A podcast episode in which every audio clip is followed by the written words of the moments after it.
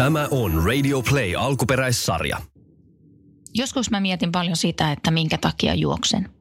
Ja kerta toisensa jälkeen tuun siihen lopputulokseen, että mä juoksen, koska juokseminen tekee mut vapaaksi. Minä, minun ajatukset ja se jalkojen monotoninen liike, joka tavallaan vie mut jonkin sortin flow-tilaan. Tämä ohjelma on Juoksumania. Tässä ohjelmassa puhutaan juoksemisesta ja ilmiöistä juoksemisen ympärillä. Mun nimi on Mia Kahila. Tervetuloa mukaan. Radio Play. Juoksumania.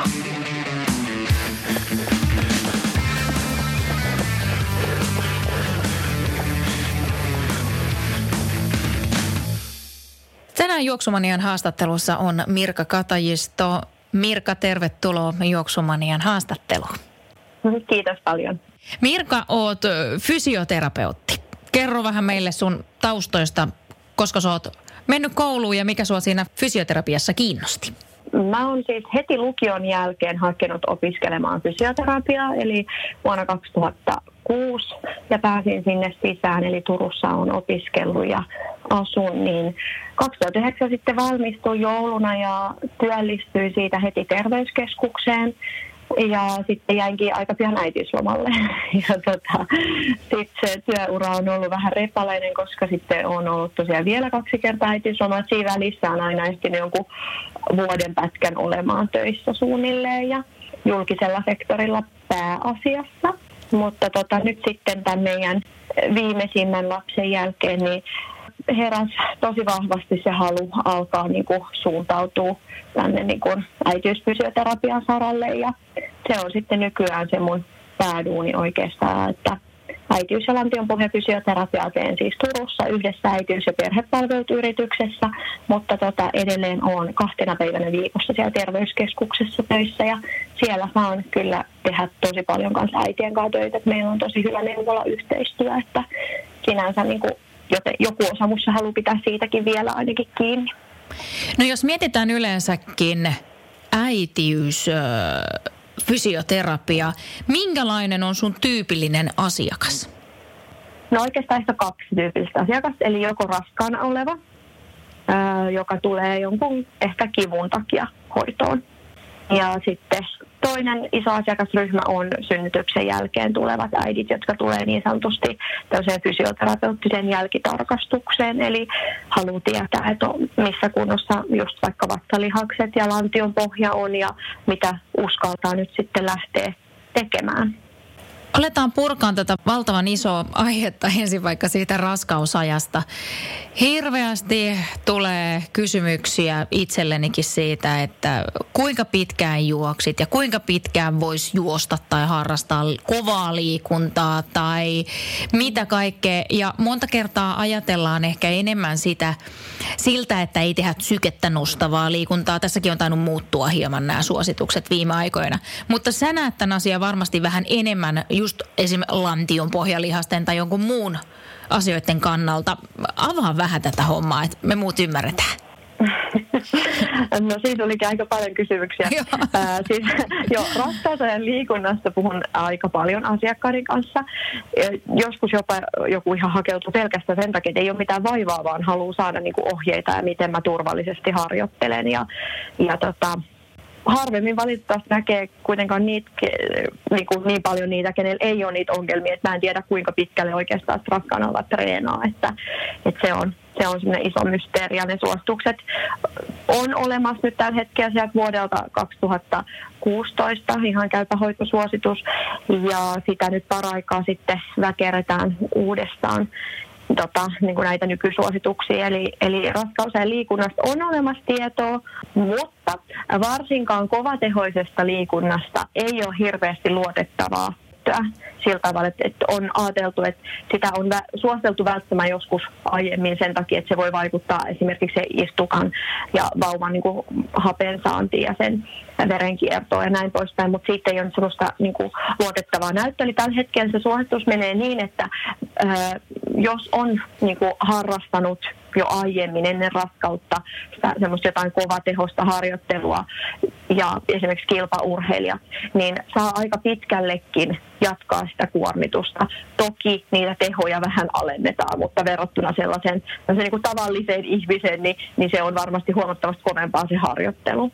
No niin, eli mitä se raskaus sitten saa aikaan meidän kehossa, niin se onkin semmoinen, mitä, niin kuin, mitä mä avaan aina asiakkaille, jotta he niin kuin ymmärtäisivät, että nyt todella sun keho käy niin kuin läpi isoja isoja juttuja. Et ja esimerkiksi se, että hengästyy jo paljon herkemmin kuin aikaisemmin, se on ihan täysin niin kuin luonnollinen asia, kun se koko aika se tarve elimistössä kasvaa sille, että, että sitä happea käytetään enemmän ja samalla sitten kun kohtu kasvaa, niin sitten taas se hengityskapasiteetti heikentyy ja niin poispäin. Ja veren kierrolliset vaikutukset on myös ihan valtavat.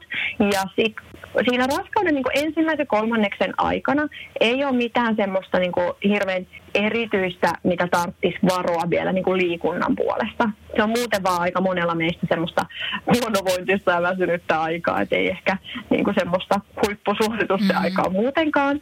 Mutta sitten sen ää, toisen rakkauskolmanneksen aikana olisi syytä lähteä jo selkeästi vähän keventämään harjoittelua ja varsinkin sitten ajatellen sitä, että kun se vatsa lähtee kasvamaan, niin suorien vatsalihasten liikkeet ja voimakkaasti vatsaontelon painetta kuormittavat nostavat harjoitteet, niin ne saisi jättää pois. Ja mitä se käytännössä tarkoittaa? Tarkoittaa sitä, että täytyy huolehtia, että se hallinta säilyy hyvänä, ettei tule paineen tunnetta lantion alueelta lantion pohjaan. Liikunta ei saa aiheuttaa esimerkiksi mitään verenvuotoa, kipua, tämmöisiä niin kuin hyvin selkeitä, selkeitä oireita tai sitten just tämä virtsan karkailu. Eli täytyy tosi tarkkaan kuunnella, koska lantion pohja, lihakset esimerkiksi, niin kuin kaikki sidekudoselimistössä löystyy, varsinkin se toinen kolmannes on semmoista aikaa, että just nämä hormonaaliset muutokset on tosi, tosi isoja meidän elimistössä ja, ja tota, usein siihen painottuu esimerkiksi ne häpyliitoskivut. Eli moni on siinä, mulle ainakin tulee just siinä raskausviikon 20-25 paikkeilla ja sitten siellä raskauden viimeisellä kolmanneksella sitten taas näitä häpyliitoskipuja ei niin hirveästi enää olekaan, että sitten on ehkä jotain muuta. Mm. Kun kohtu kasvaa, niin kohdun kannatin siteet, ne on niin kuin tämmöisiä nivelsiteitä, niin ne joutuu koko aika venymään. Samalla tietenkin tämä koko meidän etuosa, eli vatsa, lantion pohja, niin joutuu antaa niin kuin myöden. Ja tämä kaikki aiheuttaa sen lisäksi, kun se meidän niin kuin hormonituotanto löysyttää sidekudosta, niin tietenkin ollaan alttiimpia saamaan jonkun näköisiä esimerkiksi lantiopohjan toiminnan häiriöitä esiin. Ja tämä on just se asia, mikä pitää huomioida hyvin tarkkaan siellä synnytyksen jälkeen sitten, että se keho, sille, sille täytyy antaa myös aikaa palautua. Että sitä semmoista biologista palautumista me ei voida hirveästi niin kuin hätiköidä, että se tapahtuu ajan kanssa. Lantion pohjan lihasten harjoittelu on ihan super super tärkeää aloittaa jo heti raskauden alkuvaiheilla. Tämä on sellainen iso asia, mihin me tarvittaisiin kunnollinen opastus ja sieltä neuvolasta ja just mihin me tarvittaisiin se, että nämä raskaana olevat äiditkin jo ohjautuisi lantion pohjan fysioterapiaan tai siinä terveyskeskuksen fysioterapiaan, missä olisi yksi, edes yksi tämmöinen niin kuin fysioterapeutti, joka olisi erikoistunut näihin asioihin.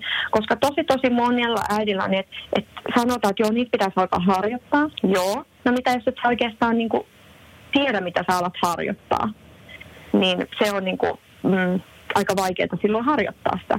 Se lantiopaljauksesta on kuitenkin pikkasen erilainen asia kuin joku hauislihaksen tai reisilihaksen treenaaminen. Niin. Eli tämä harjoittelu tulisi olla säännöllistä, koska kun me vahvistetaan niitä lantiopohjan lihaksia, niin silloin, silloin tutkitusti tosi paljon vaikutusta sille, että miten esimerkiksi alatiesynnytyksessä lantionpohja kestää sitä venytystä, miten se palautuu synnytyksen jälkeen, ja niin kuin, tämä kaikki niin kuin, tämä pitäisi saada niiden raskana olevien niin kuin, tietoon, koska sitten kaikki sanotaan siinä synnytyksen jälkeen, että nyt alat treenaamaan niitä lantiokohalihaksia. Mutta jos et saa kertaakaan raskausaikana vaikka yrittänyt niitä harjoittaa, niin kuinka todennäköistä on se, että sä löydät ne lihakset sitten synnytyksen jälkeen heti, niin veikkaan, että ei niin kauhean todennäköistä. Mm. Se, mikä pitää huomioida myös hei, viimeisen raskauskolmanneksen aikana on se, että lantion pohjan rentoutusharjoitteet olisi siinä kohtaa super, super tärkeitä. Eli meillä on lantion pohjassa, niin kuin mä aina sanon, että niin kuin kaksi suuntaa, eli meillä on se supistus ja imu sisään ja ylös. Ja sitten meillä on myös se rentoutusvaihe, eli se, mikä, mikä me tunnetaan, kun me päästetään siitä supistuksesta irti. Ja tämä on niinku se, mitä mulle, moni äiti puhuu mulle esimerkiksi, kun me puhutaan siitä, että miten se synnytys on sujunut, niin sanoo, että, että mä en oikein, niinku, mä en tiennyt mihin suuntaan mun pitää ponnistaa tai että mä en, niinku, mä en oikein niinku osannut, mulla oli väärä suunta tai siellä on niinku ollut vähän niin kuin vaikeuksia siinä ponnistusvaiheen aikana niin kuin sen, niin kuin jotenkin sen äidin osaamisen ää, takia hänen omasta mielestään siis, niin, niin mä ajattelin, että tämä on niin kuin tärkeä, tärkeä asia kanssa hahmottaa jo siellä niin kuin raskausaikana, että miten mä supistan, miten mä rentoutan, miten mä ponnistan. Että nämä, nämä kaikki niin kuin, pitäisi hallita ja kuuluu siihen niin kuin hyvin toimivan lantion pohjan ominaisuuksiin. Siinä tuli... Oho.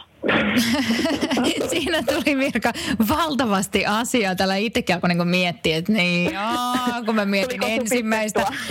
joo, vähän oli jo sillä että kyllä mulla menee niin jännitys ja rentoutus, mutta ponnistus parikin lapsen jälkeen on vieläkin vähän epäselvä. Mutta tuossa mä olen miettiä just, mm. miettii just lähinnä tota, että jos mä itse pystyn niin vertaan tähän, että mä oon kahden lapsen äiti ja ensimmäisen lapsen jälkeen jotenkin se lantion pohjakin niin kuin palautui helposti ja ei ollut mm. oikeastaan niin kuin, joo jotain, mutta niin kuin, ei sillä mitään sen suurempaa. Mutta sitten kun tulikin toinen lapsi, niin kaikki olikin toisin. Pitäisikö meidän niin kuin myös ymmärtää tämmöinen asia, että, että vaikka ensimmäisen lapsen kanssa on joskus voinut päästä iisisti, niin sit se ei tarkoita sitä, että se sama onni jatkuisi tulevaisuudessakin, että sitä työtä pitää tehdä sen lantion pohjan kanssa. Joo, ja siis täytyy ajatella siis ehdottomasti, mitä useampia synnytyksiä, niistä todennäköisempää on, että tulee jonkunnäköinen lantiopohjan toiminnan mm. häiriö. Se on vaan siis, se on niin anatominen fakta, että, että se joutuu niin kovalla kuormituksella se lantiopohja siinä. Ja sanotaan, että silloin kun joku on ehkä suunnitellut tätä naisen ja miehen lantiopohjaa, niin miehillä on jaettu vähän paremmat kortit, että et, tota, et, et, et naiset synnyttää alateitse ja sit meillä on hirveän, hirveän lyhyt virtsaputki ja sen virtsaputken niin kuin liikkuvuus lisääntyy alatiesynnytysten myötä, eli se pääsee helposti painua alaspäin lantiopohjaa vasten ja sitten siellä on ne, niin kuin tavallaan se sulkijalihas on tosi kovalla työllä sitten taas sen pitäisi niin kuin jaksaa, jaksaa niin kuin vastustaa sitä painetta ylhäältä päin ja samalla siellä ehkä ei keskivartalo toimi niin hyvin ja sekin päästää sitä painetta niin kuin sinne alaspäin taas, niin ei siinä tarvita hirveästi välttämättä kuin se yksi aivastus, niin sitten jo virtsa karkaa, että, että ponnistusinkontinenssi on niin kuin tosi tosi tyypillistä nimenomaan just sen, ää, enemmän kuin kaksi kertaa synnyttäneillä naisilla. mullahan oli ihan tämmöinen tähän, mä voin katsoa kaikki omat, omat ongelmani läväyttää mm. tähän. Mutta mullahan oli tämmöinen mielenkiintoinen ongelma molempien synnytysten jälkeen, että mä en tuntenut lä- lähes kahteen kuukauteen pissahätää. Ja oh, mä jouduin laittaa, tota, joo. joo, ja mä jouduin laittaa kellon aina herättään, että mä muistin käydä vessassa. Joo, ne häpyhermot joutuu venyä ihan valtavasti. Niin kuin nyt voi ajatella, että jos nyt jalkapallo, niin kuin ajatellaan, että sulla on joku tämmöinen pieni reikä, josta sun pitäisi työntää jalkapallon läpi, niin se on mielestäni aika hyvä vertauskuva, että sun vauvan pää työntyy sieltä, sieltä lantion pohjan ää, ja imättimen aukosta läpi, niin, niin sehän vaatii ihan valtavaa venytystä. Ja nämä häpyhermot joutuu venyttyä ja just se niiden palautuminen kestää monilla jonkun aikaa. Ja just toi pari kuukautta on kyllä tosi tyypillinen ja, ja siellä on joidenkin tutkimusten mukaan jopa 80 prosentin naisista on jonkinlaista häpyhermon toiminnan häiriöä kanssa, mikä nyt ajattelin, että on hyvin, hyvin normaalia, kun varsinkin jos ajatellaan ponnistusvaihetta ja se on vähänkin pitkittynyt, että se vauvan pää sahaa siinä niin kuin emättimen aukolla ja sitten taas takaisin, niin kyllä siinä voi ajatella, että jotain vaurioa syntyy. Että, tota, onneksi se on näin jotenkaan ajatellut näitä asioita ihan samalla tavalla silloin, kun itse on synnyttänyt. niin, sillä että sulla on vasta tullut jälkikäteen tämä tieto lisää tuskaa no, ei. ei, mutta ei, ne, on, ne on mennyt onneksi mulla on kanssa kol, kolme äh, ihan niin kuin hyvällä kokemuksella sillä tavalla kivasti mennyttä alatie synnytystä ja, ja tota, kyllä niin kuin kaikki, kaikki on vähän erilaisia kokemuksia, mutta et se on niin kuin loppu hyvin, kaikki hyvin. Ja tota, mulla ei ole niin itsellä käynyt niin, että, että mitä useampia synnytyksiä, sitä enemmän ongelmia, vaan kyllä ne tuli sitten niin kuin nimenomaan sen ekan synnytyksen mm-hmm. jälkeen. Eli kyllä se liittyy, mulla se liittyy just siihen juoksemiseen. Ää, mä pelasin silloin semmoista ihan höntsäsählyä. Ja silloin kun mä lähdin juoksemaan ja spurttasin ja sitten lämäsin, se lämäsy oli niin kuin se viimeinen niitti. Eli vatsaontelun paine kasvoi voimakkaasti ja sitten siihen vielä kiertoliike päälle, niin sitten virtsa karkas. Ja mä muistan, että mä olin 24 ja mä ajattelin, että ei jumalauta, mm. niin tätäkö tämä nyt on. Ja, ja silloin itse kävin lantion pohjan fysioterapiassa ja mut tutkittiin semmoisen EMG-elektrodin avulla selinmakuulla. Eli tarkoittaa, että kukaan ei oikeasti tutkinut mua, vaan, vaan tosiaan tämmöisen emätin elektrodin kautta saatu niin kuin tieto sen mun lihasten sähköisyydestä oli ainoa se palaute, mitä mä sain. Ja sitten mä sain voimaharjoitteita niin kuin sitten ohjeeksi. Ja, ja mä haluan vaan sanoa, että jos joku saa, niin tämä ei ole niin kuin se, mitä lantiopohjan fysioterapia on. Mm. Eli, eli se on, se on niin kuin, sen täytyisi olla aivan toisenlaista. Eli se käsin tutkiminen antaa meille niin kuin sen niin kuin oikeastaan kaiken tarvittavan tiedon, mitä me voidaan sieltä lantion pohjasta saada, kun se osataan suorittaa oikein. Et ihan älyttömän tärkeää, jos ajatellaan sitä liikkumaan lähtöä ja juoksemista, niin silloinhan se tutkiminenkin, jos se toteutetaan selinmakuulla, niin se ei korreloi kyllä siihen juoksutilanteeseen sitten mitenkään ellei joku harrasta juoksemista siellä selinmakuulla, mutta tuskinpa. Mm-hmm. niin. Mm. Joo, ja mä lähinnä tästä tulee niinku lisäkysymyksiä koko ajan, mutta mietityttää Joo. just toi, että, että jos, kun tiedän, että osa harrastaa esim. juoksua tosi pitkään, pystyvät hyvin juoksemaan lähelle laskettua aikaa ja ehkä sitten vasta joitakin viikkoja ennen synnytystä sitten ottavat mm. vähän helpommin, niin tarkoittaako se silloin, että siinä tavallaan voi tehdä hallaa itselleen just sillä, että se kohtu siellä painaa jo ja, mm. ja siinä kaikki kiinnikkeet alkaa jo venyä siinä, vaikka itsellä olisi ihan fine olo. Niinpä se on, se, mutta se on vähän, siellä on niin näyttöä tällaista ja kaikki on niin yksilöllistä, että se on, var, se on just se haaste, että varsinkin nämä, jotka haluaa sitä liikunta harrastaa pitkään, niin musta olisi ihanaa, että he tulisivat vastaanotolla ja katsottaisiin, mikä se tilanne on ja mikä se lantion pohjan kyky ottaa vastaan tuommoista jumputtavaa, iskuttavaa, niin kuin jatkuvaa ää, hölskytystä.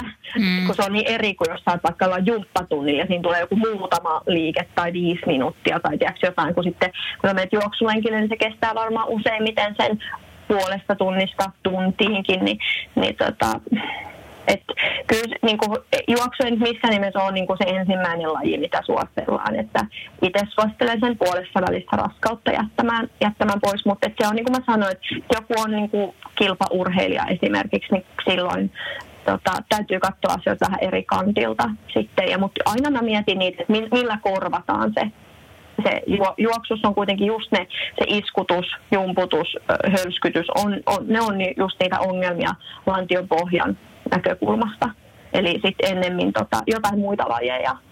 Pyöräily, soutu, kaikki haluaa uida esimerkiksi. Ja, ja, tota, ja sitten mä ohjaan sit ylämäkitreeneihin, siis niinku tarkoittaa ihan kävellen, siis tiedätkö, tiukkaa mäkitreeniä, niin se, että saa sykkeen todellakin ylös ja saa niinku ne endorfiinit sieltä jylläämään ja muuta, mutta ei tulisi niinkään sitä iskutusta. Ja tolla mä itse asiassa aloitin synnytyksen jälkeen tämän toisen yes. raskauden jälkeen. Mä lähdin käveleen ylämäkeä ylöspäin. Meillä on semmoinen aika jyrkkä. Mä kävelin sen ylös. Musta oli ihanaa. Mä sain vähän sykkeen ylös ja mm, sydän löi ja näin. Sitten mä tulin sillä ekstra varovasti alas, ettei tulisi yhtään sellaista niin kuin jumputtavaa liikettä siinä mm. alastulossa. Mm. Että, että tota, että näin mä sen tein ja musta se oli kauhean kiva ja jotenkin sopi siihen tilanteeseen. Kyllä, ja saa niitä sykkeitä todella tehokkaasti ylös. Tai nykyään just nämä porrastreenit, niin ihan mm. loistavaa, kun on rakennettu näitä kuntoportaita, niin, niin mä ihan mahtavaa.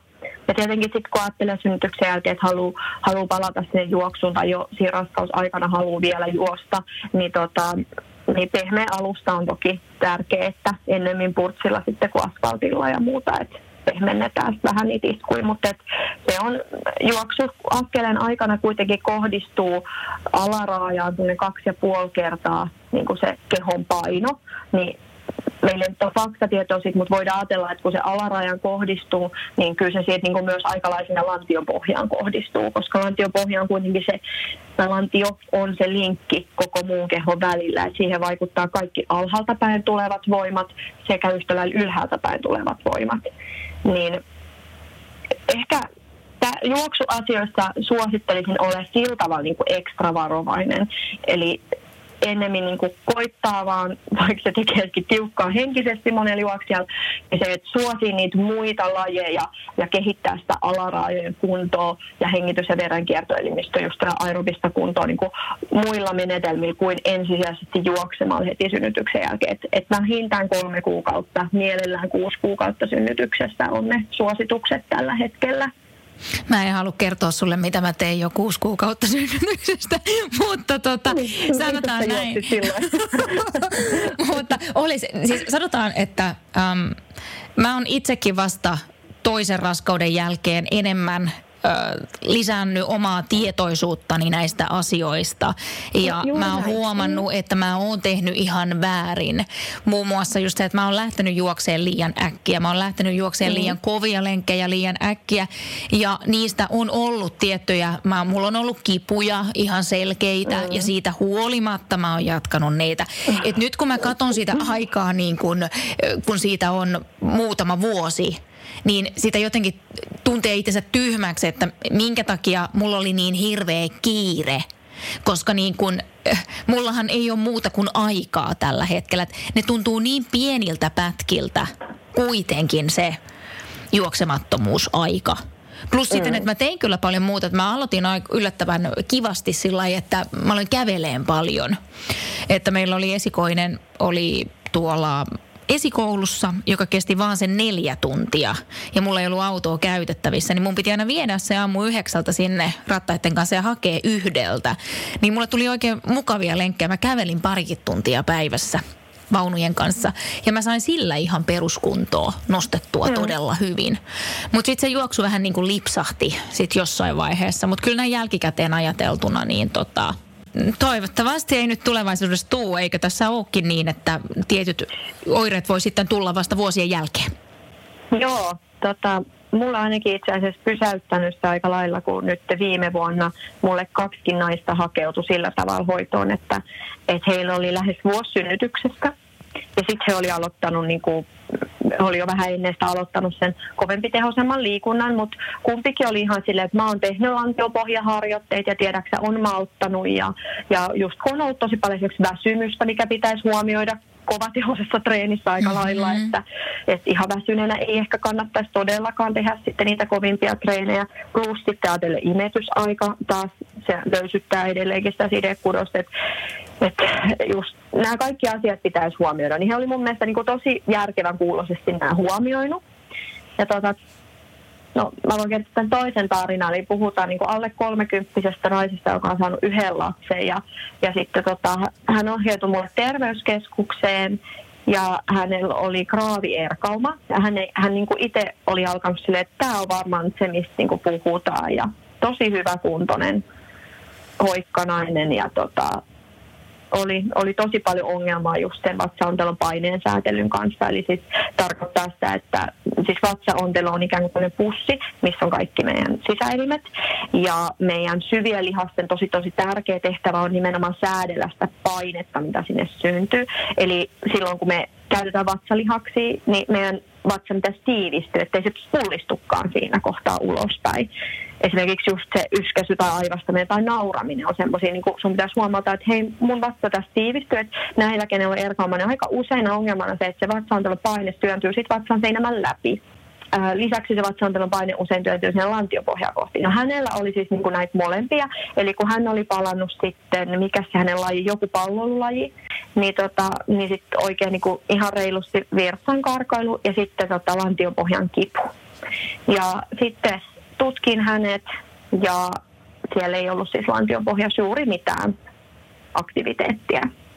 Hmm. Eli hän oli ihan kuvitellut, että hän on tehnyt niin oikein lihaksilla töitä, mutta Niin siinä on ollut aika iso työ ja hän käy mun edelleen onneksi ja muuta, mutta et tosiaan että tässäkin, että ei se ei tarkoita vaikka, että siitä olisi kulunut se vuosi siitä synnytyksestä, että sä pystyisit juoksemaan niin kuin lantiopohjan näkökulmasta. Ja joku taas pystyy varmasti juosta kolmen kuukauden jälkeen. Eli mä aina lohdutankin näitä, että kyllä musta tuntuu, että se on niitä niin kuin huono tuuri, että ei ole sellaisia niin kuin esimerkiksi Eera Kaumalle ei ole tiettyjä altistavia tekijöitä niin kuin hirveän selkeästi todettu olevan olemassa, että, että jonkun verran nimenomaan just se kudostyyppi ja tämmöiset niin kuin asiat, mille ei hirveästi voi mitään, niin mm, ne vaikuttaa. Mm. Mutta, ja sitten toinen oli sitten taas sellainen, joka nimenomaan oli alkanut juoksulenkit, ja hänellä oli tullut tota, ää, kovaa alavatsakipua. Ja siellä oli taas oli tosi ylijännittynyt. Niin se on myös sellainen, että se on sellainen iso asia, mitä mä uskon, että esimerkiksi juoksijoilla on paljon, tai ylipäätään paljon liikkuvilla ihmisillä myös, ne lantiopohjan lihakset joutuu tekemään paljon töitä. Ja jos meillä ei ole sitä kehonhuoltoa, rauhoittumista, rentoutumista, niin siellä voi olla sellainen jatkuva ylijännitystila päällä. Lisäksi se voi johtua jostain ihan muualta kehosta tulevasta ongelmasta. Eli niin kuin sanoin, se lantio on semmoinen tota, varsinkin tässä tapauksessa lantion pohja on semmoinen meidän niin kuin sekä tunteiden että muun kehon peilia, joka hienosti varastoi kaikkea sinne. Eli, eli myös esimerkiksi se huono synnytyskokemus, traumaattinen kokemus voi olla semmoinen, mikä tota, aiheuttaa se, että lantiopohja on ylijännittynyt. Eli siihen liikuntaan siis suomeksi sanottuna ei saisi liittyä paineen tunnetta, tarkoittaa, että ei, ei saisi missään nimessä tulla sellainen olo, että nyt, nyt joku vähän niin kuin laskeutuu emätintä kohti. Ää, se voi viitata nimenomaan, että siellä on jonkunnäköistä emättimen seinämien semmoista niin kuin velttoutta, mahdollisesti jopa jonkun elimen, siis jonkun lantion elimen laskeuma, eli kohtu, virtsalakko, peräsuoli.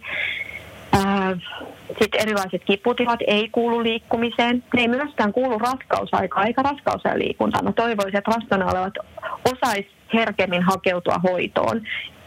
Ja, ja myöskin meidän terveydenhuollon ala ammattilaiset ohjata heitä sinne, etteikä olisi sitten vaan se sairausloma ja liikkumattomuus vaihtoehtoina. Ja sitten myöskään tota, tietenkään minkäännäköistä virtsan karkailu tai muuta ei saisi liittyä siihen liikkumiseen. Mutta niin kuin hienosti sä Mia sanoit, että joskus se, se on vaan niin kuin henkinen tarve on niin kova, että no vähän nyt sattuu, mutta kyllä mä nyt tästä mm, silti mm. tuntuu kuitenkin kivalta juosta. Ja, ja sitten kun se, me ajatellaan, me paljon liikkuvat ihmiset jostain ihmeellisestä syystä niin, että, niin kuin, että, on, että meidän täytyy saada meidän keho kauhean nopeasti kuntoon ja taas, että se tuntuisi omalta. Mutta me, niin me ei muista tästä biologiaa siellä paljon just tätä, että ne kohdukannatisiteet, ne on joutunut valtavasti venyttymään, niiden palautuminen kestää. Ne kannattelee kohtuu ylhäältä päin ja lantiopohja kannattelee alhaalta päin. Ja jos meillä on siellä löystynyt, lantion pohjalla löystyneet kannatisiteet ja sitten me juostaan ja hörskytetään, niin kyllä se niin riski just tämänkin takia niille lantioelinten laskeumille on suurempi silloin niin kuin nimenomaan synnytyksen jälkeen. Eli pitäisi malttaa rauhaa. Se, niin kuin, että se ei tarkoita, että ei saa liikkua, mutta se juoksu on nyt semmoista, semmoista ehkä kaikkein suurinta myrkkyä sitten sinne lantion pohjalle. Eli, eli ehdottomasti niin kuin kolmisen kuukautta jotain muita lajeja ja sitten siitä toivottavasti lantiopohjan fysioterapeutin tai äitiysfysioterapeutin kautta sitten niihin raskaampiin lajeihin. Niin ja sitten ehkä kannattaisi miettiä niin, että, että tota, itsellä nyt on lapsluku täynnä, mutta jos mä miettisin, että vielä olisi, niin kyllä mua aika, aika paljon huolestuttaisi ehkä tässä vaiheessa se, että onko mä nyt paikkani saanut johonkin tiettyyn pisteeseen sillä nopealla juoksun aloittamisella ja vaikuttaako se kuinka sitten esimerkiksi siihen tulevaan raskauteen? Voiko se jollakin tavalla vaikuttaa? Mm, no totta kai, että jos, jos tota, me vielä niin kuin ei anneta niiden kudosten palautua, vaan kuormitetaan ennen kuin ne kudokset on siihen valmiita, niin ei sen ainakaan niin kuin sitä palautumista edistä.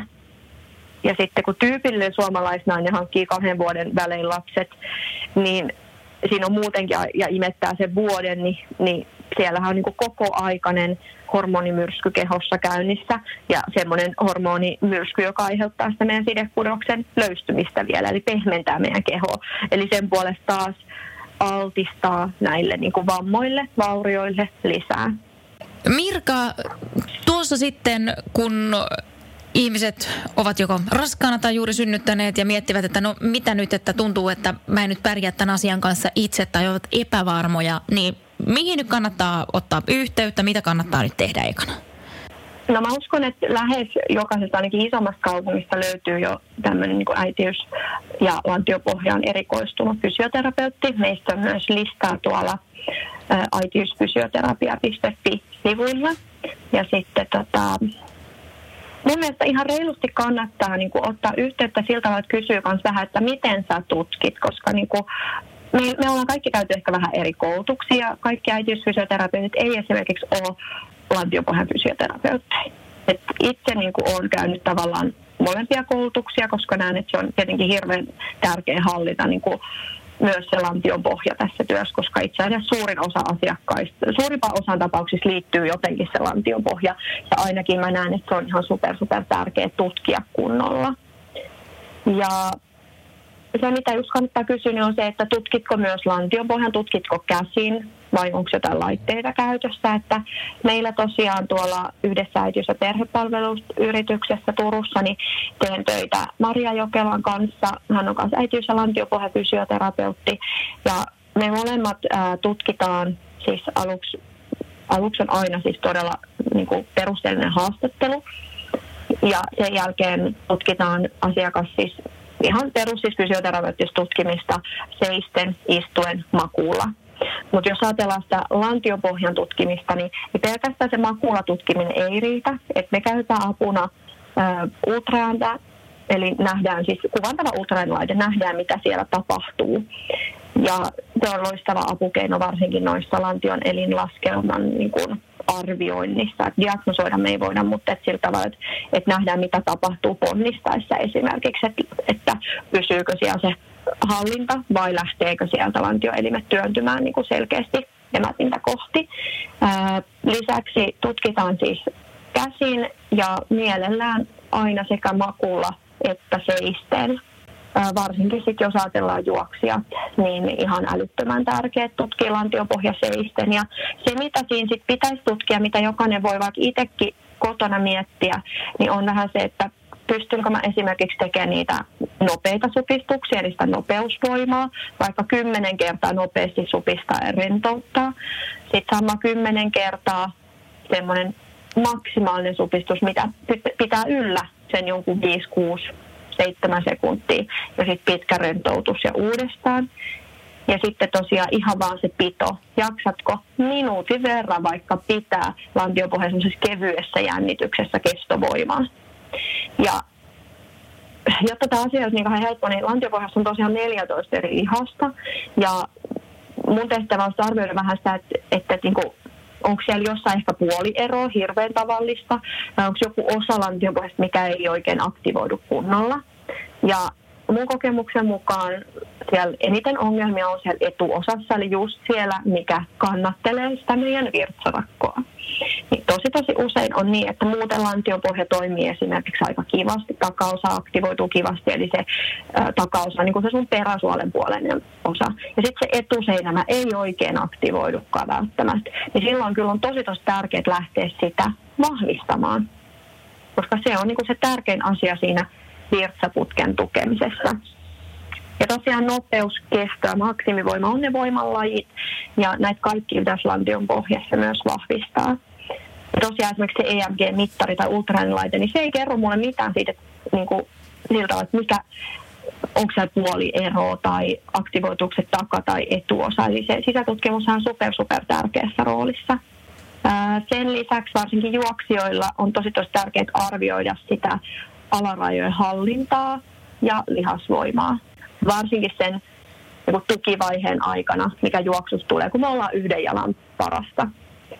Eli se voisi olla ihan esimerkiksi se varpaille nousu yhdellä jalalla, lantion nosto yhdellä jalalla, tuolilta seiso, seisomaan nousu yhdellä jalalla ponnistaen ja sitten lonkan tai lihasten voima, eli kylkimakulla jalan nostot sinne takaviistoon. Niin jaksaako tehdä parikymmentä kertaa tämän hyvällä hallinnalla. Nämä on myös hyviä kotiharjoitteita. Mm-hmm, mm-hmm, Joo. Niin Mutta tällä, tällaisia mä siellä arvioin sitten. Ja, tota, ja lisäksi se, just se vatsan seinämän toiminta tosi tosi tärkeässä roolissa. Ja sitten kun mietitään, niin lähes kaikilla, ketkä on sen raskausajan läpikäynyt, niin on kehossa vähän niin kuin puolieroa ja, ja ajatellaan kehon taka- ja etuosa, niin siinä on aika paljon eroa. Eli takaosahan meillä joutuu niin kuin vähän niin kuin kiristymään ja jännittymään ja etuosa sitten puolestaan taas venymään. Ja joskus on niin, että se, se takaosa jää sen verran kireeksi, eli meidän selkälihakset esimerkiksi voi toimia vähän yliaktiivisena siellä, että se vatsanpuoli ei pääse kunnolla aktivoitumaan sen takia. Eli kaikki manuaalinen hoitaminen on meidän ammatissa ihan ää, tosi tosi olennaisessa roolissa niiden harjoitteiden ohjaamisen lisäksi. Tässä tuli aika paljon asiaa tässä jaksossa ja sitten mä vielä Mirka kysyisin sulta sellaista, että mä itse silloin joskus muistan tuon tokaraskauden jälkeen, kun sitten vähän pelästyi niitä kipuja ja aloin tekemään valtavasti erilaisia lattianpohjan treenejä ja muutenkin. Ja mä sain tosi hyvää kuntoa mun keskikropaa. Se oli mahtavas kuulosta. Kun mä juoksin, niin mä tunsin niin kuin mun vatsalihakset siis, kuinka ne tekee työtä ja kuinka ne piti mua hyvässä ryhdissä. Mutta sitten tuli elämä taas siihen väliin. Miten mä saan motivoitua itseni jälleen siihen samaan? Onko jotain hyviä vinkkejä? Tämä on varmaan se ikuisuuskysymys ja itsekin taistelen sen kanssa, että, tota, että mistä repiä sitä aikaa niin tässä siihen omaan oman kehon huoltamiseen ja vahvistamiseen. Ja vaikka sä tiedät, että sä saat siitä tosi hyvän olon, mutta sitten yleensä kun mulla on ainakin aikaa, niin kello on sitten jo yhdeksän illalla. Mm-hmm. Se ei ole ehkä mm-hmm. paras hetki sitten taas, että, että tota, kyllä se vaatii suunnitelmallisuutta. Mä sanoisin tosi paljon päättäväisyyttä, määrätietoisuutta, että ihan se, että niillä kenellä, siis mä suosittelen, että kaikki naiset tekisivät lantiopohjan lihasten harjoitteita muutenkin säännöllisesti, ei niitä tarvitse hullulla tehdä mitenkään, mutta ihan niin kuin me vahvistaa muitakin lihaksia, käytetään meidän keho, niin yhtäläistä lantionpohjaa pitäisi vahvistaa. Mm-hmm. Niin mutta erityisesti nämä, kenellä on, on tota heikkoutta ja synnytyksen jälkeen nyt suosittelisin ihan kaikille varsinkin, että sen koittaisi kolmisen kertaa päivässä tehdä ne harjoitteet. Eli vaikka sen kymmenen supistusta koittaa pitää hetken ja sitten rentouttaa. Ja rentoutusaika on puolet pidempi saa olla joka kerta kuin se supistusaika. Että siellä ehtii todella niin kuin palautuu ne lantiopohjan lihakset siihen rentoon, rentoon tilaan sekä sitten tota, niin kuin ei väsy niin nopeasti ne heikentyneet lihakset. Kolme kertaa päivässä ei kuulosta pahalta vai mitä? Kymmenen toistoa kolme kertaa päivässä. Ei tarvitse tehdä mitenkään peräkkäin edes, mutta kyllä se niin kuin vaatii suunnitelma. että ajattelen, että tämä vie minulta nyt vaikka kolme minuuttia aikaa, kun mä teen tämän huolellisesti. Ja, ja hengit, niin kuin se hengitys on tosi olennaisessa roolissa siinä meidän niin kuin syvien lihasten aktivoimisessa. Ja, ja tota, äidit, kun on muutenkin usein semmoisia että stressaa ja hengittää sen takia pinnallisesti ja muuta, niin se, että rau- rauhoittuisi ja, ja niin kuin antaisi sille keholle niin kuin just sitä liikettä ja ärsykettä, mitä se oikeasti tarvitsee, eikä yritä tehdä niitä silloin. No kun tässä kun mä imetän, niin mä samalla sitten teen näitä. Ja, mm-hmm. niin, niin sitten saatikka, että nämä on vaan ne lantiopohjan lihakset, mutta saatikka se koko muu, että no koska mä en ehdin sinne juoksulenkille, varsinkaan niin kuin sanoit, että sitten kun se elämä tulee eteen, niin, niin kyllä, joo, se on, tota, se on semmoinen, että ei mulla tuohon mitään viisasta vastausta ole, että samojen ongelmien kanssa tässä itse taistelee. et, et, tota, jos on se jos on se puoliso, joka on siellä yhtä lailla hoitamassa niitä lapsia, niin mä sanon, että paras tapa on se, että mä aina, me sovitaan niin kuin mun miehen kanssa selkeästi sillä tavalla, että mä sanon, että mä koitan nyt niin kuin vaikka keskiviikko kello 18, niin mennä lenkille. Mm-hmm. Et huolehdi, että mä menen. Että mä taas ole siellä, kun täällä kotona on niin paljon tekemistä mm-hmm. ja mun pitäisi tiedätkö, siivota ja laittaa ruokaa. Niin, niin sit, et jotenkin, että se toinen niin potkisi sua vähän sit perseelle Nyt on. Ja sen verran voin sanoa hyvästä motivaatiokeinosta, että sulla Mirka on hyvät Instagram-sivut täällä, tai Instagram-feedi, millä hienolla sanalla tätä sanotaan. Tämmöinen kuin, kuin äitiysfysioterapeutti Mirka. Ja mä itse asiassa kaikille Juoksumanian kuulijoille tiedoksi tägään tämän sivun siihen Instaan, siis Juoksumanian Instaan. Eli siitä löydätte helpommin sitten. Ja kyllä tämä on, kun näitä sun kuvia täältä kattelee, niin tulee itsellekin semmoinen, että no, ehköhän minä nyt tämän voisi tehdä kolme kertaa päivässä. Että ainakin se voisi vähän tsempata. Kyllä joo, ja itse, itsekin yritän. Ja tota, mä ajattelin, että mä laitan nyt sinne sitten, kun tämä tulee eetteriin tämä podcasti, niin, niin mä laitan sinne kuvaan semmoisia videoita vähän, että mitä ne voisi olla ne harjoitteet sitten, mistä kannattaisi ehkä aloittaa. Loistavaa! Sen jälkeen ennen juoksualoitusta. Että et, et, semmoisia niin harjoitteet just mitä ihan todellakin pystyy siellä kotona tekemään ja, ja tota, semmoista. Mutta ehdottomasti tässä asiassa maltti on valttia, eli hyvä pohjatyö pitää luoda, että saa sen hyvän perustan sinne niin kuin juoksun aloittamiseen. Juoksu on muutenkin niin, niin tota, haastava laji meidän kropalle, niin, niin tota, huolehditaan, että se lantion pohja ei ainakaan olisi sit se, mikä ää, siellä pettäisi. Joo. No miten Mirka, miten sun omat juoksut? joskus, joo, mä muistan hei, että juo, olen joskus juossut jopa puolimaratonia, muutaman kympinkin. Viimeksi juoksin tässä mm, mä sanoisin, että helmikuussa. ja tulle, mä muistan, että mä lupasin silloin itselleni, että, että juokse nyt joka viikko yksi lenkki. Että kun mä ihan tykkään tästä. Mm. Mutta kappas vaan on tullut jotain, jotain tota tärkeämpää tässä. Ei ole ollut oikeasti tosi tosi paljon töitä, on pitänyt koulutuksia. Mutta nyt sitten kiitos tämän nykymaailman tilanteen, niin tämmöiset tietyt kiireet on aika lailla poistuneet, joten mulla on hyvä ää, mahdollisuus nyt aloittaa tästä juoksu. No niin, eli jos mä teen lantionpohjalihaksia joka päivä, niin sä käyt lenkillä kerran viikossa. Niin, se olisi, se olisi aika jees. Olisiko tämä rehtisopimus? Mutta kiitoksia Mirka tästä haastattelusta ja oikein mukavaa kevään odotusta sinne Turkuun. Hei, kiitos paljon sitä samaa sinne Vaasaan.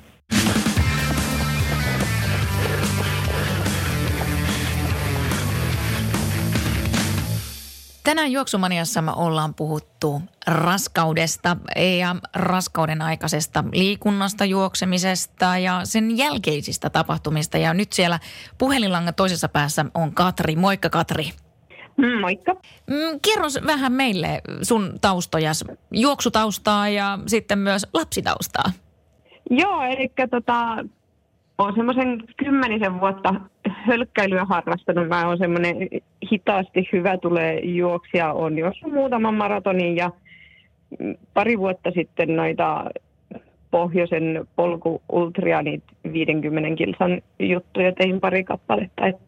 Tämmöistä juoksutaustaa ja sitten tuossa 2019 elokuussa meille syntyi meidän ainut poikainen ja siinä onkin sitten tämä raskaustausta oikeastaan, että se oli semmoinen, joka vaikutti sitten tuohon juoksuun kyllä huomattavasti, kun yhtäkkiä ei pystynytkään juoksemaan ja joutui miettimään, että mitä kaikkea muuta sitten voi tehdä korvaavana ja koska pääsee taas juoksemaan oli toinen, toinen kysymys, sit, mitä mietti silloin. Kuinka pitkään raskauden aikana pystyit harrastamaan juoksua tai muuta liikuntaa? Et loppuvaiheessa se siirtyi sitten tuohon sauvakävelemiseen enemmän, mutta lasketun ajan päivän aamuna niin me käytiin vielä kuuden kilsan sauvakävelylenkillä mm-hmm. tuolla tuossa lähimettässä, että kyllä sitä ihan hyvin pystyy juoksemaan ehkä silleen, se oli semmoista kävelyhölkkä, kävelyä joskus viikolla 34 vielä pystyi tekemään, mutta sen jälkeen sitten alkoi kyllä noin liitoskivut olla sellaisia, että sitten meni enempi siihen sauvakävelyhommiksi sitten.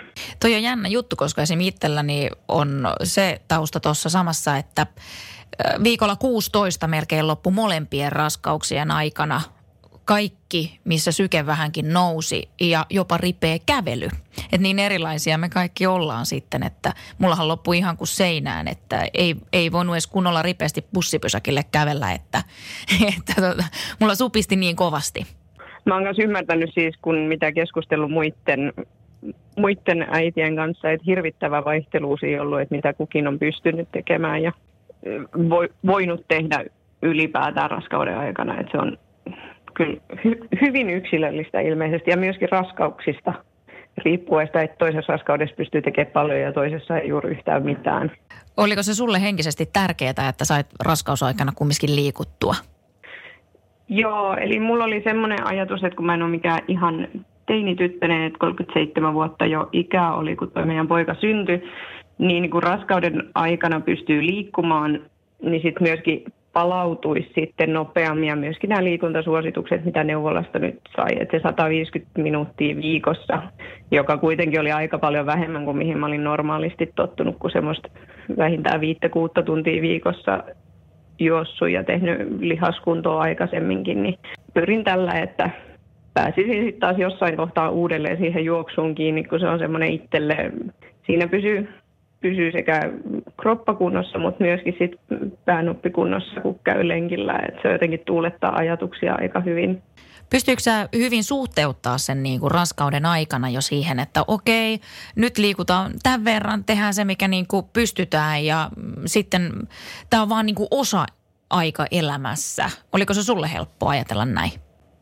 No kyllähän se sille hiukan, kun on tottunut siihen, että on semmoinen niin kuin nousujohtajien harjoittelu ollut tavoitteena, niin se tuntuu jotenkin niin hassulta, että mä vaan käyn lenkillä ja käyn ulkoilemassa ja silti joka kerta se tuntuu vaan raskaammalta ja raskaammalta. Et välillä piti kyllä itse, nyt että on mun omaksi parhaakseni, että ei piti motivoida itseään oikein kunnolla. Joo, tuossa voin kertoa omista kokemuksista sen verran, että itsellänihan siis tosiaan oli tämä nuorin tulokas, joka meillä on perheessä, niin se voin ihan näin julkisestikin sanoa, että hän oli aika yllätys. Miten yllätys nyt voi kahdelle aikuiselle ihmiselle jälkikasu ollut, mutta hän oli tosi yllätys. Ja hän tuli just silloin, kun ei tavallaan olisi pitänyt tulla. Aivan ihanaa, kun tuli, mutta mä en ollut millään tavalla varautunut tähän. Ja sitten mä tiesin ekasta raskaudesta, että hei, mun liikunnat loppu melkein kuin seinään tietyllä tavalla siinä jo tosi alkuvaiheessa. Ja se oli mulle kyllä tosi kova paikka. Ja mä yritin jonkin aikaa tehdä, mä vedin joitakin kevyempiä vesijumppa tunteja asiakkaille ja tämmöisillä. Mutta sitten se oli melkein viikon 25 jälkeen, niin mulla ei ollut mitään muuta kuin makaamista. Vaihdoin sängyltä sohvalle niin paljon kuin pystyin. Et se, tosiaan se se oli niin hankalaa se oma olo. Ja mulla oli myös niin kuin pahoinvointi molemmat raskaudet niin 24-7. Että mulla oli siis aivan totaali niin kuin semmoinen, että mulle raskausajat on ollut jotain aivan kammottavaa, jos tuommoista sanaa nyt yleensäkin voi käyttää. Että puhutaan yhdellä kädellä niistä hyvistä päivistä, mitä oli. Mutta sitten näin jälkikäteen, kun sitä miettii, niin se on ollut tosi lyhyt aika elämästä. Ja se on jollakin tavalla suhteututtuna se kaikkeen muuhun, niin vähän niin kuin hävettääkin se oma ajattelumaailma, mikä silloin oli niistä asioista. Onko sulla ollut mitään semmoista kokemusta? Se alkoi silleen, että, tota, juniori al- antoi itsestään ilmoittaa. Me oltiin häämatkalla Floridassa ja sitten mä olin ilmoittautunut vielä puolimaratonille ja sitten jotenkin siinä, mä olin niin väsynyt ja sitten miettii, että, että onko tässä mitään järkeä. Ja sitten päästiin koto-Suomeen, niin todettiin, että, aa, että meillä onkin tämmöinen ihan mukava uutinen tässä. Mm-hmm. Ja sen jälkeen sitä sitten alkoi niinku suhteuttaa, että no sitten luki kaiken mahdollisen. Nyt on tämmöinen niinku, kaikki blogit sun muut mahdolliset on käsillä lukia. Ihmisillä oli niin erilaisia ajatuksia siitä, että on pystynyt liikkumaan, ei ole pystynyt liikkumaan. Niin sitten vaan siitä tuli semmoinen olo, että nyt että täytyy mennä sillä, että mitä itse pystyy tekemään ja sitten suhteuttaa omat tekemiset siihen. Ja kyllä se välillä tuntui se just, että kunto vaan tuntuu heikkenevä ja heikkenevän. Pääkopalle aika kurjaa, mutta sitten toisaalta kun pääsi ulos, niin ajatukset tuulettu. Semmoisessa kohdassa mä meinasin heittää hanskat tiskin, kun oltiin pohjoisessa hiihtämässä ja sitten mä ukkasin koko ajan vyötäröä myöten hanken, kaikki muut menee edeltä ja ajattelin, että tätäkö tämä nyt on. Mutta sitten loppupeleissä, sit, koska se vattakasvo ja sen huomasi, huomas, että tässä nyt on ihan selkeät syyt, niin sitten otti sen silleen suht rennosti kuitenkin. Mm, mm. Se yhdeksän kuukausi loppupeleissä näin jälkikäteen, kun sitä miettii, niin tosi lyhyt, vaikka silloin välilläkin uuttelikin ja harmitteli asiaa. Mulla oli jotenkin semmoinen, niin kuin, että minä täällä makaan ja muita kaikki muut elää normaalisti ja mä oon täällä. Ja mulla oli tosi vaikea se, mutta sitten mä selitin sen itselleni just sitä, että mä tykkään endorfiineista ja, ja se, että mä saan liikkua ja mennä, niin se on just se, että se, on, se aiheuttaa mulle tai se tuo mulle tosi paljon sitä hyvän olon tunnetta. Ja sitä mun oli tosi vaikea saada mistään muusta – mutta mä korvasin sen sillä, että mä päätin, että mä pelaan Angry Birdsia, semmoista yhtä peliä kännykällä. Ja mä päätin, että mä pelaan sitä niin paljon ja niin pitkälle, kun mä pääsin. Ja mä pelasin sitä vielä siinä iltana ennen kuin lähdin sitten synnyttää, niin mä olin jollakin tasolla 700, että se oli mennyt ihan hyvin. mä sain mun ajatukset Okei. siihen. Ja mä en normaalisti pelaa mitä pelejä, mutta se oli mulle. Mä pystyin sitä kännykkää, niin mä vaan pelasin ja pelasin ja pelasin. Ja mä pelasin monta kenttää päivässä. Mä makasin ja mä pelasin. Ja se oli mulle ainakin semmoinen. Mä sain jotain jännitystä elämään. Niin, niinpä. Ja se on just se, että täytyy löytää sit se joku, joku korvaava sit siihen asti, kunnes sitten pääsee jat- palaamaan siihen normaaliin. Kyllä, ja tässä tapauksessa se oli joko suklaa tai Angry Birds, ja mä nyt valittiin tuon Angry Birdsin sitten. Mutta mitä sitten, jos mm, päästään tuosta raskausajasta, mikä tosiaan varmasti kaikilla on tosi erilainen, ja Mirka tuossa aikaisemmin puhukin haastattelussa paljon niistä asioista, mitä silloin tapahtuu kropassa. Mutta mitä sitten synnytyksen jälkeen, mitä silloin sitten tapahtui sulla? No tota, mulla oli sellainen tilanne, että ajatus oli ensin ihan normaalista avatiesynnytyksestä, mutta meidän lapsi syntyi sitten hätäsektiolla loppupeleissä ja se oli vähän semmoinen yllätys, että miten tässä nyt sitten, että kuinka se kroppa tästä palautui, mutta mulla oli itse asiassa sellainen tilanne, että se oli jopa parempi. Se on semmoinen pystyviilto periaatteessa leikattu noin tuosta keskeltä, niin vatsalihakset oli ommeltu uudelta, uudelleen kiinni, niin ei ole niin se lantion pohja, vaikka se on niin raskauden aikana venyttynyt, niin tota, tietenkin kaikki tämmöiset synnytyksen aiheuttamat vauriot nyt sitten jäi saamatta siinä kohtaa.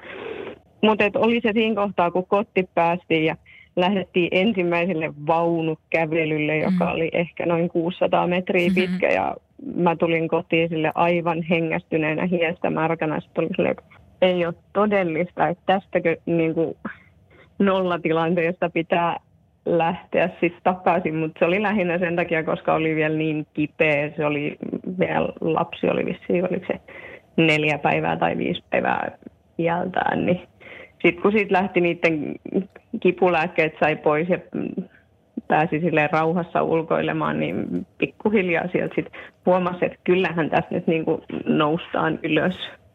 Joo, ja itsellekin kävi juuri vähän niin kuin näin, että, että alku oli aika, aika rankkaakin siis sinänsä, että kun huomasi, että alkoi sitä kuntoa nostaan. Mutta jos mulla on ollut vaikeat raskaudet, niin mulla on ollut tosi sin- sinänsä iisiä sit raskauden jälkeen. Mä, mulla on ollut lapset, jotka on suhteellisen paljon tykännyt päiväunista. Mä oon pystynyt paljon treenaamaan päiväunien aikana ja tehdä paljon kaikenlaista monipuolisesti. Ja mä oon kyllä itteni molempien raskauden jälkeen melkein päässyt aika nopeasti semmoiseen kuntoon, missä en ole aikaisemmin ollut, että jopa parempaan. Mutta miten sulla sitten se vatsalihakset, käyttäytyykö ne ihan normaalisti? Et alussahan se oli ihan kaameeta, kun ei päässyt edes sängystä ylös, että piti kyljelleen nousta ja siitä sitten pikkuhiljaa käsillä itse työntää ylös. Ja ohjeena oli se, että kuuteen viikkoon ei saa nostaa mitään vauvaa painavampaa. Siinä sitten mentiin aika silleen kevyesti, mutta vähän vähältä kun sitten huomasi, että, tota, että nyt täällä niinku asiat toimii vattassa äh, suht hyvin, niin mä rupesin pikkuhiljaa tekemään, jostain YouTubesta oli jotain fysioterapeuttien tämmöisiä jumppaohjeita, että kuinka palaudutaan, niin semmoisia ihan pikkasen tein jo hiukan ennen sitä kuutta viikkoa kylläkin, täytyy myöntää. Ja sitten joskus kuusi, seitsemän viikkoa, niin mä kävin Kataiston nirkka äitiysfysioterapeutilla, joka näytti sitten, että kuin ne mun vatsalihakset ja lantion pohjaisia sitten toimii hänellä se ultraäänilaite. Se oli mun mielestä ihan sairaan siistiä, kun itsellä on taustalla tota, koulutukseni puolesta vähän noista jostain ultraäänilaitteista jotain ymmärrän, niin sitten Mm. näytti sieltä, että kuin ne lihakset toimii ja anto, anto vinkkejä, että kuin niitä pystyy vielä vahvistamaan ja sillä perusteella sitten uskalsin sitten lähteä tekemään enempikin, enempikin sitä jumppaa, jumppaa sitten ja kävin myöskin semmoisen, itse asiassa oli hänen myöskin pitämä tämmöinen keskivartalokuntoon kurssi, jos sitten käytiin sellaisia helppoja erilaisia korenvahvistusliikkeitä, jotka pystyy silleen niin kuin tekemään, ettei ne ole tällaisia, jos nyt menisi jonnekin jumppakeskukseen johonkin perinteiseen, niin ne on ehkä vähän turhan raffeisit aloittaa heti tekemään semmoisella niin vähän köykäisempiä, pienempiä liikkeitä, jotka sitten taas ei, ei niinku rasita näin miettiä jotain erkaumajuttuja ja muita, niin se oli kyllä mun mielestäni tosi hyvä, että sai tämmöisiä niinku tähän tilanteeseen sopivia jumppaohjeita. Varmasti oot siitä mieltä, että kaikkien kannattaisi varsinkin juoksua harrastavien, jotka synnyttäneet ovat, niin käydä jossain tsekkauttamassa näitä omia tilanteitaan, koska tosiaan monesti voi olla niin, että homma tuntuu, että on hallussa, mutta se ei välttämättä olekaan niin. Tai tietyllä tavalla luuli, että nyt mä teen oikein jo vatsalihakset, mutta sitten Mirkka huomasi, että mä jännitän jotain selkälihaksia sen sijaan. Hmm. Vaikka sitä niin itse edes tajunnut, että se on jo, jonkunlainen epätasapaino siinä hommassa, niin siltä pohjalta kyllä, ja sitten myöskin se, siis vaikka nyt ei olisikaan mitään oireita siitä, niin kuin, että lantion pohja on jotenkin heikko, niin siellä kyllä näki sen käytännössä, että miten, mitkä ne on ne lihakset, mitä kuuluu harjoittaa, kun muuten se on vähän ehkä itsellä ainakin tuolla jälkitarkastuksessa ja muussa, niin se jäi vähän epäselväksi. Se oli vaan semmoinen, että tarkastaa, että toimiiko lantion pohjan lihakset. No joo, toimii. Ja that's it, että mitä niin kuin vinkkejä siihen ei kauheasti muuta kuin joku pruju vissiin tuli joku paperi, paperi, että teen näin. Tuolla se saisi jotenkin konkreettisesti siinä vastaanotoaikana kyllä, että mitkä ne lihakset on, mitä kuuluu jumpata. Sulla on nyt Katri synnytyksestä kahdeksan kuukautta. Jos sä vertaat sun kuntoa ennen raskautta ja kuntoon nyt, missä oot menossa? Sinänsä ihan hyvin, että tota, pitkiä lenkkejä on pystynyt ottaa hyvin ohjelmaan, että tota, pisimmät jotain sellaista kahta neljää, mutta vielä välillä silleen, että jos niinku oikein pitkään juoksee, niin huomaa, että toi kore väsyy tosi helposti, että tulee jotain kolotuksia, mitä normaalisti ei olisi tullut. Että aerobisen kunnon kanssa on päässyt tosi hyvin takaisin. Et voi sanoa, että jopa parempi kuin ennen, ennen raskautta, mutta vielä tarvitaan sitä keskivartalojumppaa kyllä, että se vaatii. Ja lisäksi tässä on nyt sitten se, että koko ajan on semmoinen kahdeksan kilon kahvakuula, jota täytyy kantaa paikasta toiseen et, mm-hmm. ja huonoissa asennoissa että vaikuttaa tietysti siihen, että kaiken maailman kolotuksia tulee herkemmin. Miltä vaikuttaa? No nyt eletään maailmassa erittäin poikkeuksellista aikaa, mutta onko sulla minkäänlaisia suunnitelmia tulevaisuuteen juoksun kannalta? No tota, mulla oli tuossa semmoinen heroistinen tavoite tota, karhunkierrokselle mennä, mutta kun se nyt siirtyi, niin mä oon ottanut tässä semmoisen realistisen asenteen, että ehkä se on hyvä siirtää jopa seuraavaan vuoteen, koska tuntuu, että noi pidemmät lenkit ei vielä ehkä ole ihan niin miellyttäviä kuin mitä olisi toivonut. Et syksyllä sitten katsotaan, että josko jonnekin maratonille pääsisi menemään, että se olisi semmoinen oma, oma ajatus, että jos se tuntuisi mukavalta jopa juosta semmoinen maratoni, niin sitä haaveilen. Kiitoksia Katri tästä että avasit vähän sun treenikeinojasi ja mitä sulla on ollut tuossa raskauden aikana ja sen jälkeen. Ja oikein mukavaa kevättä sinne. Joo, kiitos paljon. Oli mukavaa olla mukana.